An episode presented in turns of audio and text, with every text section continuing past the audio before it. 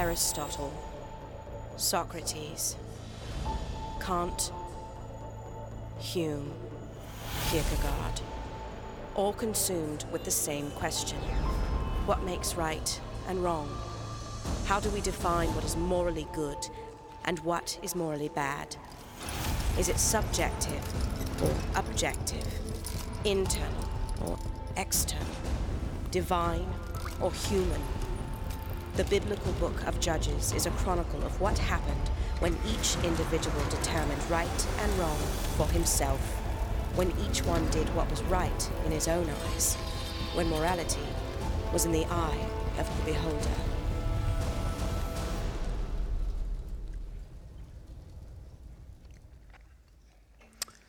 About two months ago, my uh, family and I moved to Uxbridge. Uh, if you don't know where Uxbridge is, it's on the northeastern side of the city, and you need a passport to get there.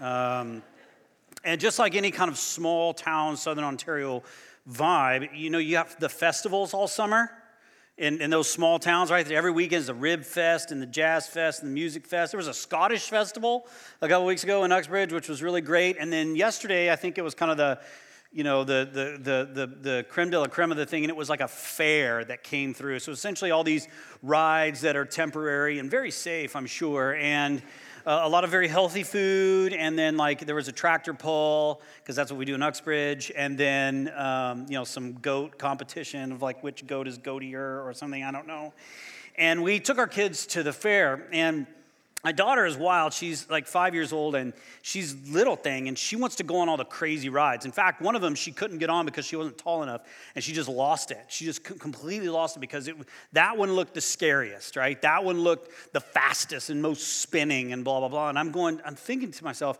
like, babe, like, do you understand that these rides are just like picked up and moved to the next place? Every so it's like you know if the seatbelt breaks, like you know hold on tight. You know it's like there's not really a lot of safety here. And and I don't know about you, but um, I'm not a ride person. Like when it comes to rides, like Amy does that because I, I get sick on rides. And I didn't know that I got sick on rides when I was about 12 years old. And I tried at a fair in my hometown the most significant, like, carny ride of all time. Like, the most dangerous, the most awful, like, spawn of Satan himself, like, fair ride, and it's called the Gravitron. Do you know what the Gravitron is? Somebody just said, Oh, Jesus, yeah. Yeah, take the wheel. Jesus, take the wheel. It's, uh, it's up here on the screen. This is the Gravitron. Essentially, what you do is you walk up these stairs, and then inside of this is hell. And so my friends, I was like 12 years old at the time. My friends Brian Jacoby and Carrie Atler actually uh, convinced me to go on this ride at this fair. And so I'm like, oh, that's fine. We'll go on a ride. And so I hop on the Gravitron, and they strap you, they strap you into like a board, right? And they strap your hands down, they strap your neck down, and your head down, and all that stuff. Because when the EMTs come to take you away, they don't have to transfer you to another board. You're already strapped to a board. So they strap you to a board, and this thing starts to spin. And at first, it's spinning slowly, right? And it's not too bad. It's moving around, and then it goes a little faster, and then a little faster, and then a little faster. And then you start to feel the G forces force you back up against the wall. You know what I'm talking about?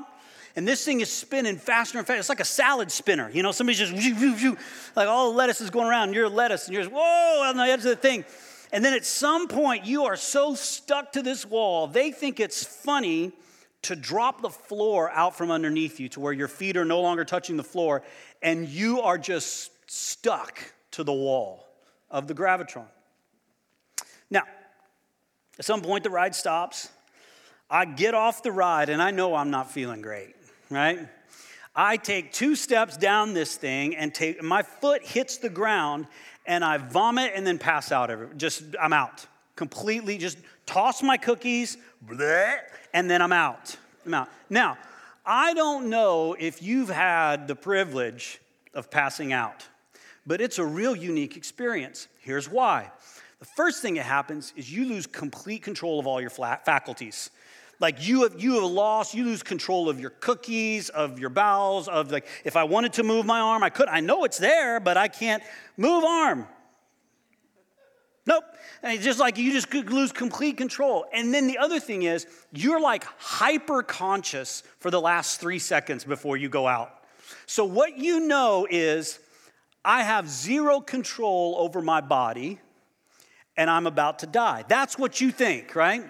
So the next thing I remember, my buddy Brian was waking me up on a hospital, or not a hospital bench, on a, on a baseball bench in a dugout trying to get me to come to. I don't know how long I was out, maybe days, I don't know. But I was just, this thing absolutely wrecks you. And Kyle was like, Daddy, I want to go on the Gravitron. And I said, You will never do that, you know. don't, you, don't you ever say that again. You scared your daddy. So here's the deal. The reason I tell you that story is that in culture right now, we're a little bit on a moral gravitron. I don't know if you realize that. But there was a time in Canada and in US and in North America that we were kind of grounded with biblical principles. We were grounded morally with these Judeo-Christian principles. Don't murder, don't kill, you know, don't kill, don't steal, don't commit adultery, that kind of stuff. And that's what was kind of in the under kind of fabric of our society, the infrastructure morally of our society. And sometimes those things were wielded as a weapon. I get that. That's not ideal. That's not great. I'm opposed to that. But, but for the most part, we had this kind of underpinning, this moral underpinning, this moral floor, so to speak, that we were standing on. And then what happened was a man named Adam Smith released a book called The Wealth of Nations in the 18th century, and he talked about economic theory. And Adam Smith said this that there is this thing that he calls the invisible hand. The invisible hand is that thing inside of you that tells you to do what's best for you. Do what's best for you. And Adam Smith says if we listen to that invisible hand, what we will do is do what's best for us, and what's best for us will be best for culture and best for society. But Adam Smith's theory was economic theory. So if he said, you know, for example, grow your crops, that's what's best for you. And then you will provide crops and corn and wheat and whatever to the rest of society. That's be good for society. Or you know, raise your cattle or open your steelsmith shop or whatever it is. That's what's good for you. And then you will be able to do good things for society in and through that. And that's because you listen to the invisible hand, that thing that's inside you that says, do what's best for you. But unfortunately, we took that economic theory and we moved it into moral theory. And we began to think that morality can be determined by the individual. In other words, morality could exist in the eye of the beholder. And so we could do what's best for us. And then things like World War II happened, and the Vietnam War happened, and the sexual revolution happened, and the technological revolution happened. And over and over and over again, society began to spin faster and faster and faster into what's called moral relativism.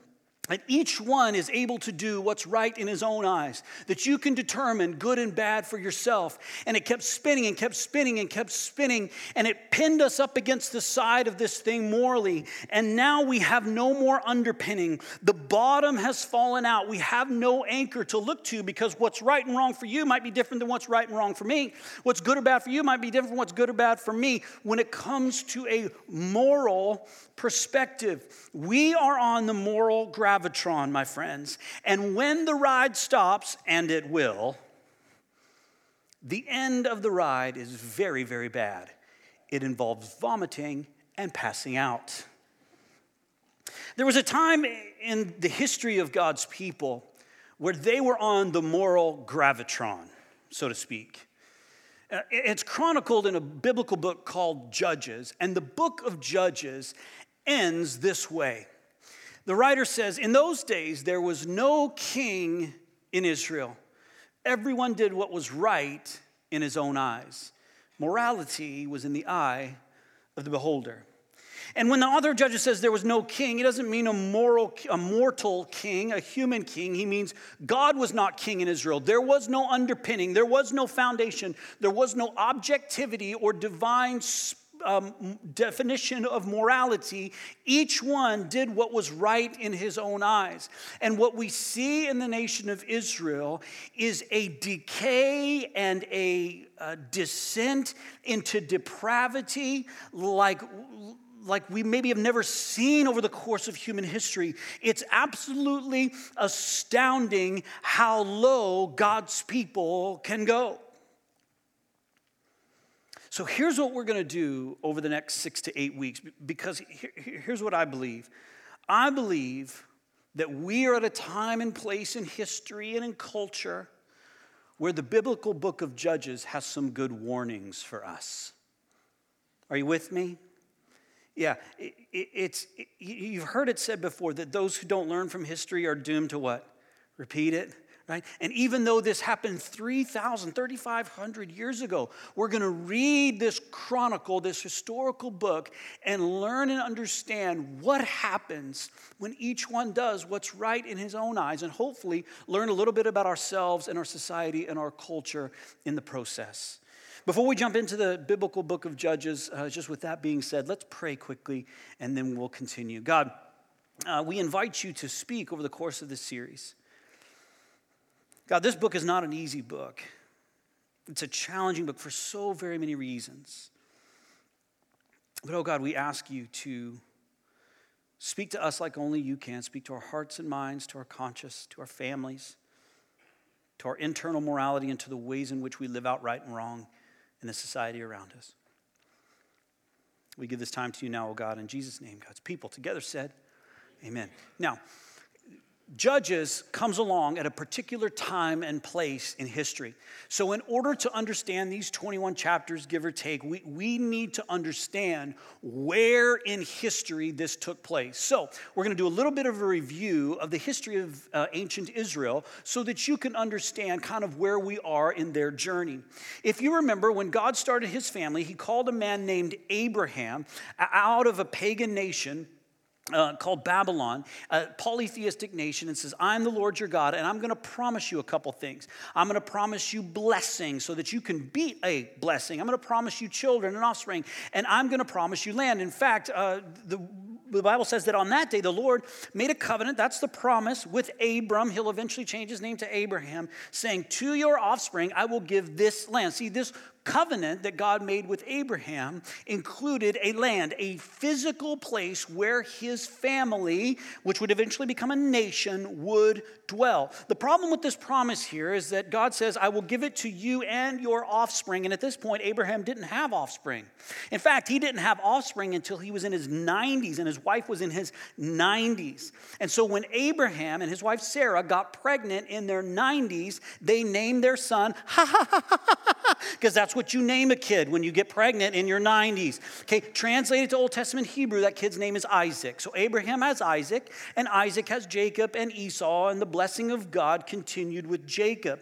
In fact, God continued his promises to Jacob and reaffirmed them and said this On the land which you lie, I will give to you and your offspring. Remember, same promise to his great grandfather, or his grandfather, Abraham. God is continuing his promises. He said, I will give you a physical land land. Well, Jacob had 12 sons. Those 12 sons are people like Dan, Naphtali, Judah, Benjamin. And those 12 sons became the 12 tribes of Israel, and they became a nation. Jacob's name eventually changed to Israel. And that nation of Israel grew. Those descendants of Abraham did indeed become like the sands on the seashore and the stars in the sky. And they were countless, and they eventually ended up enslaved in Egypt.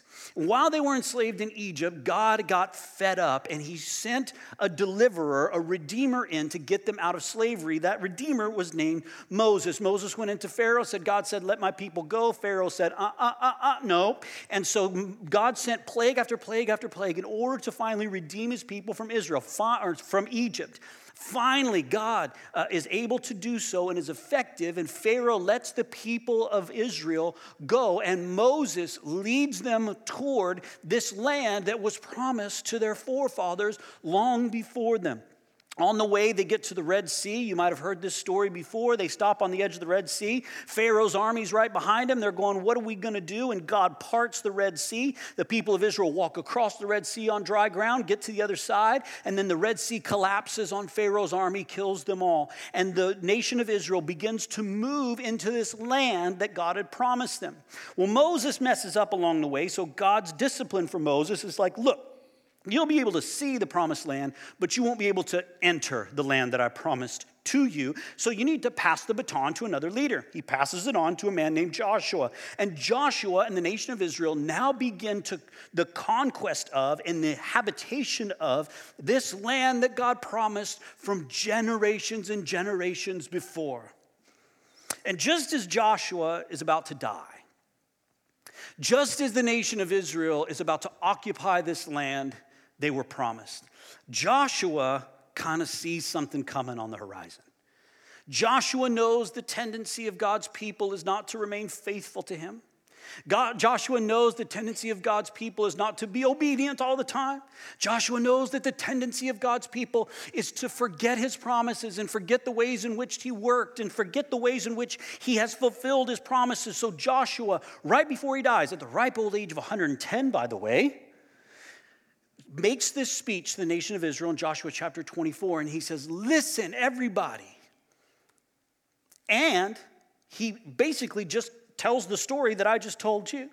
He says, Remember Abraham and Isaac and Jacob and remember those 12 sons, and remember Moses and Egypt and the Red Sea. Remember the ways in which God has fulfilled his promises. He's always been good to you, he's always been faithful to you. Even when you were faithless, he's been faithful and walked with you as your God. In fact, I love what Joshua says in the middle of this speech. He says, God said to you, I gave you a land which you had not labored, and cities you had not built and you dwell in them. You eat the fruit of vineyards and olive orchards that you did not plant. In other words, all the blessings that you're experiencing now, you did squat to deserve. I mean, you've done nothing, and I have been your God this whole time, and I've walked with you. And Joshua's conclusion is simply this Now, therefore, fear the Lord and serve him in sincerity and faithfulness. Put away the gods that your fathers served beyond the river and in Egypt, and serve the Lord. Then the people answered, Far be it from us that we should forsake the Lord and serve other gods. You may could tell from my tone of voice, this doesn't last very long. For it is the Lord, the people said, who brought us and our fathers out of the land of Egypt. We agree with you, Joshua, out of the house of slavery, and who did those great signs in our sight and preserved us all in the way that we went, and among all the peoples through whom we passed. And the Lord, the people says, drove out before us all the peoples, the Amorites who lived in the land. Therefore, we will also serve the Lord, for he is our God. And it's on the heels of this commitment that we enter into the era of the judges. Joshua dies. There is no king in Israel. Israel moves in to habitate and, and take over the land that they're promised. And they begin to walk away from God. Lots of times in biblical books, you don't have like one uh, finishes and then the next one starts. A lot of times there's overlap between the two. So there's the end of Joshua in Joshua chapter 24, and then the book of Judges begins, and it reminds us what has happened. The book of Judges, chapter 2, says this The people served the Lord all the days of Joshua. Cool, we're off to a good start. And all the days of the elders who outlived Joshua. Awesome, we're doing well. Uh, who had seen all the great work that the Lord had done for Israel. And Now we got a twist. Next slide, please. And all that generation also were gathered to their fathers, and there arose another generation after them who did not know the Lord or the work he had done for Israel. And because they did not know that, they abandoned the Lord and the God of their fathers who had brought them out of the land of Egypt. They went after other gods from among the gods of the peoples who were around them and bowed down to them, and they provoked the Lord to anger. And thus the nation of Israel, over the next generations enter into what commentators and Bible scholars call the cycle or the cycle of disobedience in Judges. What happens is the nation of Israel do this. The first thing they do is Israel serves the Lord, right? Serve the Lord all the days of Joshua, serve the Lord all the days of the elders. They acknowledge him, they bow to him, and then they sin. And when I say they sin, what they do is they worship other gods. They worship Baal, they worship Asheroth, they worship these carved idols and these idols of stone and wood. And then God sends sends in a foreign entity to overtake them and enslave them. And sometimes it's for years on end. And after a little while, Israel starts to cry out for the Lord, Oh God, this stinks. We don't like being enslaved. And God says, Okay. And he raises up a judge that comes in and delivers the nation of Israel. And upon that deliverance, they go, Well, let's serve the Lord again. And the cycle starts again. I don't, I don't know you know, uh, this is like free here in terms of application for Christians. Anybody been in this cycle before? this is not new. This is 3,500 years old, friends. Yeah, it's fascinating to me. Over and over and over, they do this. In fact, the, the book of Judges records 12 different judges, six short stories and six long stories, the ways in which God's people over and over and over again go through this cycle. And you might ask yourself, well, how long? I mean, how many times did it go through the cycle and how long did this take? Well, the book of Judges kind of begins, or the era of the Judges begins right about the time of the Exodus from Egypt. Conservative date would be about 1446 BCE. And the book of Judges ends, or the era of the Judges ends with David being crowned king in Israel, which happened in about 1010 BCE. So, what that means is over the course of 400 plus years, the nation of Israel is just caught in this cycle over and over and over again. In fact, when you picture the cycle, don't picture it like this. Picture it on its side like this, like a gravitron. It's like this. And every time they go through the cycle, it gets worse and it gets worse and it gets worse. And the depravity gets worse and worse. It's like a screw that dives down to the depths of depravity like you could not believe. It's absolutely atrocious. It's, it's, it's uncomfortable. It's mind blowing what happens in the nation of Israel as they're caught in this cycle. And the book of Judges chronicles their descent into the depths of. Oh, in fact, it's a nice segue into one of the problems that we're going to encounter as we study the book of Judges. One of those problems is the problem of violence. The problem of violence. The book of Judges, just so you know, is very, very violent. If you're into like violent TV shows, like if you're a Game of Thrones person, you're a sinner, but uh, if you're Game of Thrones person, you'll like the book of Judges because this is kind of what happens in the book of Judges. If you're into shows where you don't know like who the good guys and bad guys are, you know those shows? Or like the good guy does something really bad and you're like, I really like that guy, and then he did this, and I'm like, I'm confused now. Or like the drug dealers, like a drug dealer the whole show, and then he takes care of somebody's mom or whatever, and you're like, oh man, I kind of like him now, all that stuff. That's what happens in Judges, right? It's a very difficult book. And the violence that happens in the book of Judges just gets worse and worse as we go. I mean, early on in the book, I'll just tell you a couple stories, all right? We'll study these in depth over the next six to eight weeks, but I'll tell you a couple stories. One, is there's a spy from Israel that goes into a throne room of a king. He wants the king dead. The king's name is Eglon, and so he sneaks a sword in. He draws the sword and he stabs Eglon in the gut with it. Now, Eglon was a fat man. This is what the Bible tells us now, right? I'm just telling you what the Bible says. Eglon was a fat man, so when this, uh, this spy from Israel stabbed Eglon in the gut, this, the sword went all the way into his gut, and the fat of his gut closed around the handle of the sword. So instead of removing his sword, he just let the sword go and walked away. And he walked out. Well, how did he walk out without the guards seeing him? Well, what happened was when he stabbed him, he actually opened up Eglon's intestines and all his excrement spilled out all over the ground. So as he was leaving, the guards smelled this thing coming from Eglon's room. And literally, the Bible says they all assumed he was relieving himself. It's a nice way to say they thought he was pooping, right? Because they smelt something. Obviously, they did because it's now been spilled out all over the ground. So they gave him his privacy, right? As one does when that's going on, right? They gave him his privacy and they waited and waited and waited. And they're going, Eglon, what's taking so long, right? And finally, they go in and they see that their king has been slaughtered, but it was too late now. The spy from Israel has already escaped. That's story number one. Story number two is a woman tricks a man into thinking that they're going to sleep together. He lays down and she takes a stake and rams it through his head, and it sticks into the ground on the other side, and he sticks with a stake rammed through his head. And those first couple of stories in the book of Judges, at least for me, I'm like, oh man, that was awesome, right? That was, that was cool. Tell that one again, right? But it gets so bad, I begin to like cringe. I don't even want to say this stuff in church. But by the time Judges chapter 20 rolls around, a woman is sexually assaulted by multiple men and then she's dismembered into 12 pieces and mailed all over Israel. This thing gets really aggressive and really nasty really quickly. And we're going to have to deal with some of the violence that happens in the book of Judges. What we're going to have to understand and work through together is what is God's role in the midst of that. What we're going to have to stand, uh, understand and work through together is maybe I have to admit that, that that's actually possible in me without moral rails. We're to have to look hard into ourselves and do some deep introspective work because Judges is going to confront us with this really serious problem of violence. It's to be difficult. The second problem that we're to face is, is the problem of translation.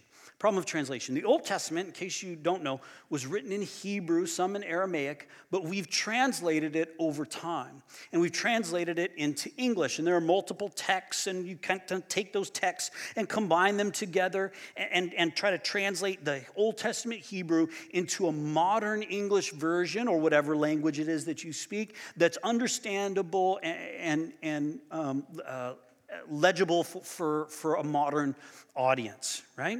And so, what I want to do is call out one of the problems in the book of Judges. One of the problems is reflected in these words, hapax legomena. And you might, you know, what is that? Like, there's not a quiz after this. A hapax legomena is a word that appears only once in an ancient text. So there are 1,500 hapax legomena in the Old Testament. About 400 of them are significant because the rest are like prefix and suffixes or whatever, but about 400 words that appear only once in the Old Testament. So they become very, very difficult to translate, don't they? Because you don't have a lot of data points. Well, the word forgiveness appears a lot, the word God appears a lot. So the more that they appear, the more that you can translate them in a, in a consistent and significant way. But when a word appears only once or twice, it becomes very difficult difficult, because, like I said, because you don't have a lot of data points. Well, one of those words actually appears in that story that I just told you about the tent peg. Let's take a look. It says, But Jael, the wife of Heber, took a tent peg. And she took a hammer in her hand, and she went softly to him and drove the peg into his temple until it went down into the ground while he was lying fast asleep from weariness. So he died. This is so funny to me. Is that funny to you? Because they tell this story and they're like, and then he died. Really? I thought he was gonna make it. Shocker. He's got a stake in his cranium, okay? The word we're actually gonna take a look at is the word here for went down. The, uh, the word in, in, the, in the Hebrew is watishna, and it, this is a transliteration of Old Testament Hebrew into English. These are not Hebrew characters, but that's the word there, and it literally means descended. So the stake descended into his head. There's one other place where this word appears, and it's in Judges chapter 1. Now, when she came to him, you don't need to worry who she is. We'll take a look at that next week. She urged him to ask her father for a field. And she dismounted from her donkey, and Caleb said to her, What do you want? This word dismounted is the same word, watishna, descended. And in one case, it's translated went down, as in went down through his cranium. And in this case, it's translated dismounted. But the word is the same in both places, it's just translated differently. And that's the best that modern translators could do to help us understand what exactly the biblical writers are trying to convey here. But because there's only two data points, this becomes very, very difficult to translate. And not just difficult to translate, but it also becomes difficult because over time, the way we use words changes, right? The way we use words in 1950 is different than the way we use words now. And so modern translations have to change as they go. So, in one particular case, in the King James Version, this verse is translated this way And it came to pass, she came to him, that she moved him to ask their father of the field, and she, everybody say these words with me, lighted off her. Don't you say that word, don't. Don't say that word in church. Watch your language. This word obviously means donkey, right? It means don- that's, that's donkey. That's what that means. But now in modern times, if we use this language, light it off her, it means she had a couple too many cocktails, right? Like that's what that means. And so we have to we have to shift it for modern language to help modern readers understand. In fact, you you might think and look look people think in here it's like, man, he uses a lot of bathroom humor. Like people have told me that before. Even my daughter is like, Daddy, watch your bathroom words. I'm like, okay, all right, I get it. I had one elder one time. He texted me after a service. He's like, one less bathroom joke in the next service. I was like, well, you want to go from seven to six? Like what? Like this, this is good humor. Okay, so listen, for those of you who are like, man, he uses too much bathroom language, I am literally just quoting the Bible right now. Okay, that's all. Just quoting the Bible. 1970 version of the English Bible translates this text this way When she came to him, he incited her to ask her father for a piece of land. As she sat on the ass, she broke wind. That's literally how that's translated. She something descended, right? That's that word. That's that word. And Caleb asked her, What did you mean by that? Right? This is what you're reading here. If you were a reader in 1970 of the New English Bible, right, you'd be like, So wait, she sat on her donkey and then, and then Caleb goes, I beg your pardon? That's, that's, okay. okay. I believe I've effectively illustrated the problem of translation. Have I or have I not? Okay, thank you very much. I don't want to have to go through that over again, all right? So here's the thing it might feel like funny, and it is. It's funny, it's interesting, right? It's, it's fascinating textual criticism, the science of translating scripture in a way that reflects what the original uh, authors and what God intended and the ways that we understand it in this day and age. And this illustration was particularly funny. But in the book of Judges, when there are moments where it seems as if God is saying to the nation of Israel, go in and annihilate these people Go in and obliterate these people and leave no one alive. In some ways, in some translations, that word is annihilate, obliterate. In some places, it's kick out or push out. Those are different words, aren't they? Those are very different words. And so, as we journey through the book of Judges, it's going to be very important for us, not just when it comes to whether or not that girl broke wind, right? But what exactly is God commanding? What is his role when it comes to violence and war? How is it that he uses the events of human history to discipline his people? We're going to have to be very careful with this and look very closely at the original language, and it's going to be a ton of fun. And it's going to be real hard for me. When's the last time you heard a pastor preach on the book of Judges? Why? Because John's easier. This is hard. This is hard stuff. I do it for you. you people.